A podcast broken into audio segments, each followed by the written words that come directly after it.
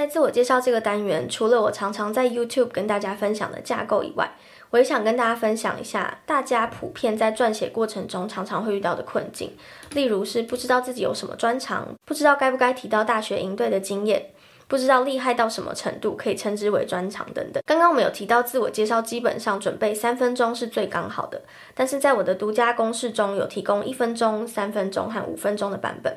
根据你参加的口试时间长度以及评委的提问方式，决定要讲到哪里结束就可以。如果你是在十分钟的口试中，评委没有说希望听到几分钟的自我介绍，那你就可以讲三分钟的版本，让其他两位评审还有提问的机会。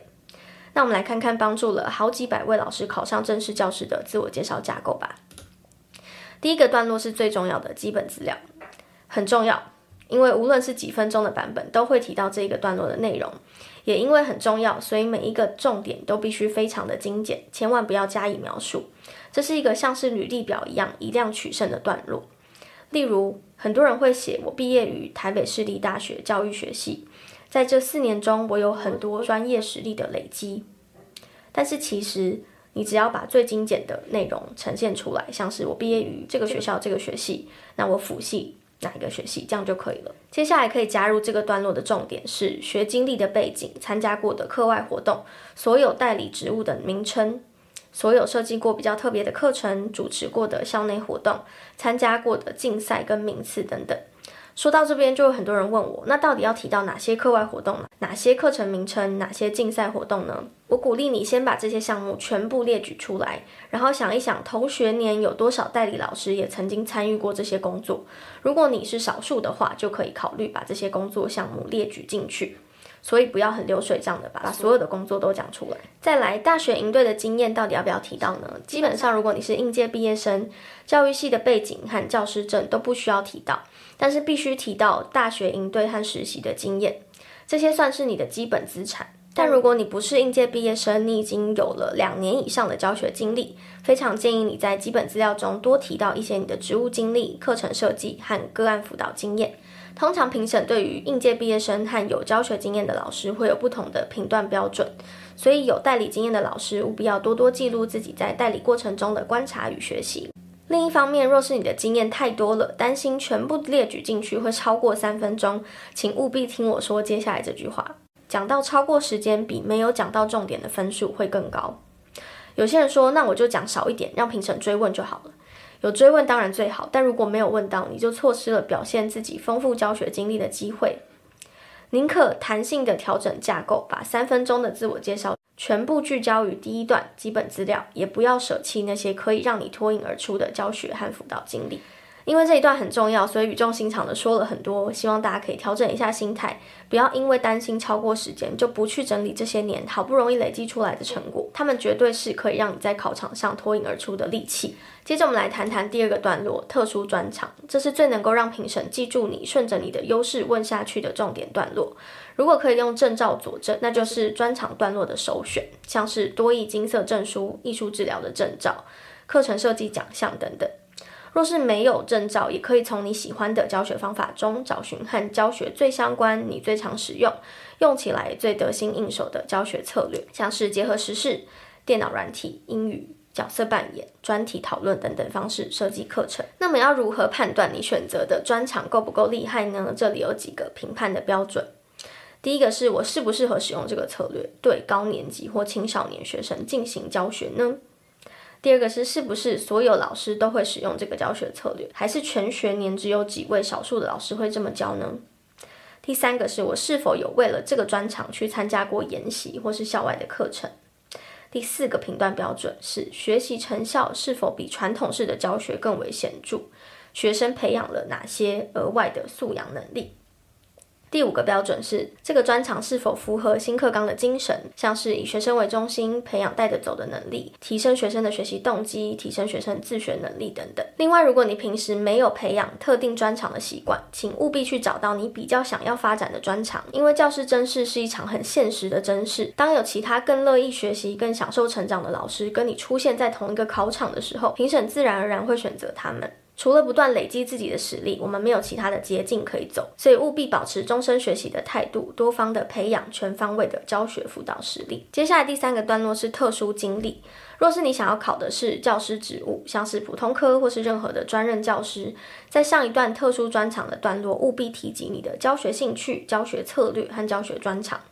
但是在这个段落呢，你就可以提及一个比较曲折困难的个案辅导经验，例如如何帮助班上的情障生融入班级，如何帮助妥瑞氏症的学生受到班级的接纳跟帮助，如何帮助拒学的孩子重新回到学校等等。最重要的是，一定要包含成效的论述。经过你的辅导，孩子有什么样一百八十度的转变？很多人就只会在自我介绍中说：“我有辅导专长，帮助过很多特殊生。”但是用故事来包装呈现，不仅引人入胜，成效的表现会更谦逊，而且更有说服力。这就是一种变相包装辅导实力的方式。若是你要考的是辅导教师，这两个段落都可以用一个个案辅导的经验做包装，但是性质要尽量不同。例如在特殊专长的段落，你提到的是使用游戏治疗的专长，帮助目睹家暴的个案减轻创伤反应。那在第三段特殊经历的部分，就可以讲一个危机处理的事件，像是性平事件、霸凌事件，或是儿少保护事件，让自我介绍的第二段和第三段有一些区别。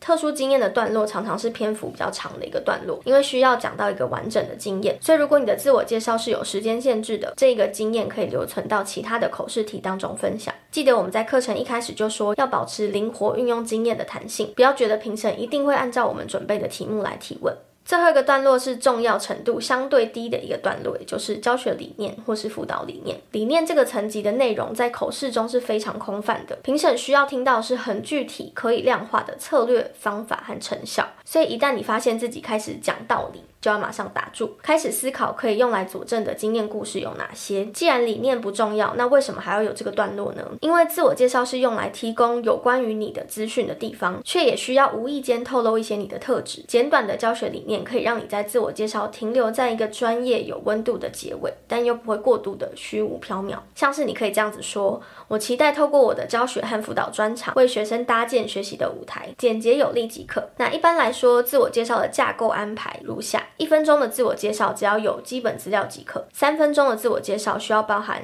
基本资料加上特殊专长，有些老师会希望再加上教育理念，那么基本资料跟特殊专长的部分就需要再更加精简。最后完整版五分钟的自我介绍是包含了完整的四个段落，但记得要保持弹性，可以依据自己的教学经历多寡做顺序还有内文弹性的调整。以下是几种常见的弹性做法。资深教师的三分钟自我介绍呢，因为资历比较丰厚，所以只要讲基本资料就可以讲满三分钟了，就可以以经验取胜。如果是新手教师，资历相对浅，则可以用特殊专长去展现亮点，比方说你的科技融入教学的专长，你在英语方面的专长，辅导方面的专长，或是艺术方面的专长。再，如果你是应届考生，资历是最浅的，有更多的篇幅可以去加入理念，让答案听起来更加的饱满真诚，那么你就可以考虑把教学理念放在最后一个段落。另外，有一些评审会问一分钟的自我介绍，那就代表三位评审都还会再问到一个题目，总共四题左右。如果你的基本资料段落不到一分钟，建议可以加上特殊专长的前面两句话。如果你的基本资料超过了一分半，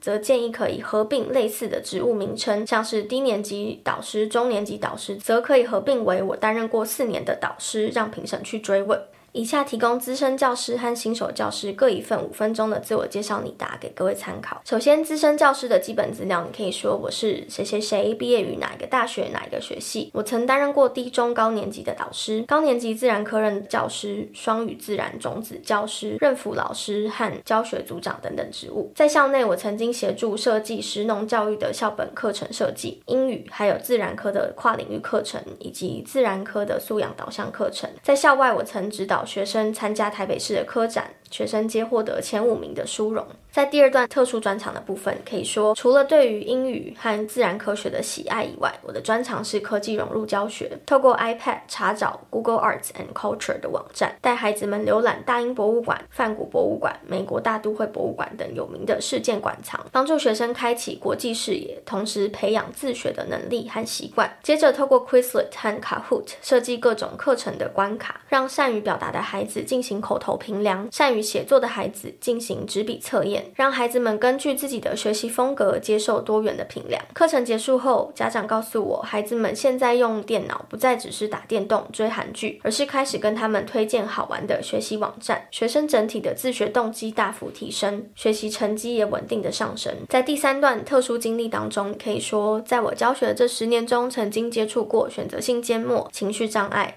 自闭症和受到家暴的孩子，其中最令我印象深刻的是一位过动的孩子，因为冲动控制和专注力的困难，常常忍不住动手打同学，或是上课时会拿东西丢同学，所以孩子在学业和人际上都非常适应不良。我透过简短坚定的指令，帮助孩子熟悉情绪处理的流程，例如到冷静角捏压力球，坐不住的时候帮老师擦黑板，想要获得注意的时候举手分享跟课程有关的提问等等。经过一个学期的努力，同学们都看到了他的进步，也更愿意在团体讨论的时候给他表现的机会，让他的学习动机渐渐提升，人际关系也更有品质。家长更是难以置信，在孩子没有服药的情况之下，竟然可以有这么大的进步。我相信这就是真诚一致以及辅导策略的力量。最后一个段落可以精简的说，我的教学理念是保持教学弹性，为每一个孩子设计合适的学习方针，跟上时代的演变，尽力的满足孩子们的学习需求。那么，如果你是一位新手老师，你的基本资料的篇幅就可以少一点点。你可以说我是谁谁谁，毕业于哪一个学校，哪一个科系。我曾带领过偏乡营队课程设计的总招、新手班和中年级课后班的老师。我曾担任过低年级的导师以及学年主任。那在特殊专长的部分就可以有多一些的包装。除了英语和手作以外，我的专长是跨领域教学。我曾经在实习的时候与英语老师共同设计。社会结合英语的六下课程，我教导孩子们了解经纬度的意义，自创世界地图闯关活动，并且教授简单的旅游英语，例如问候、问路、购物、机场英文等等。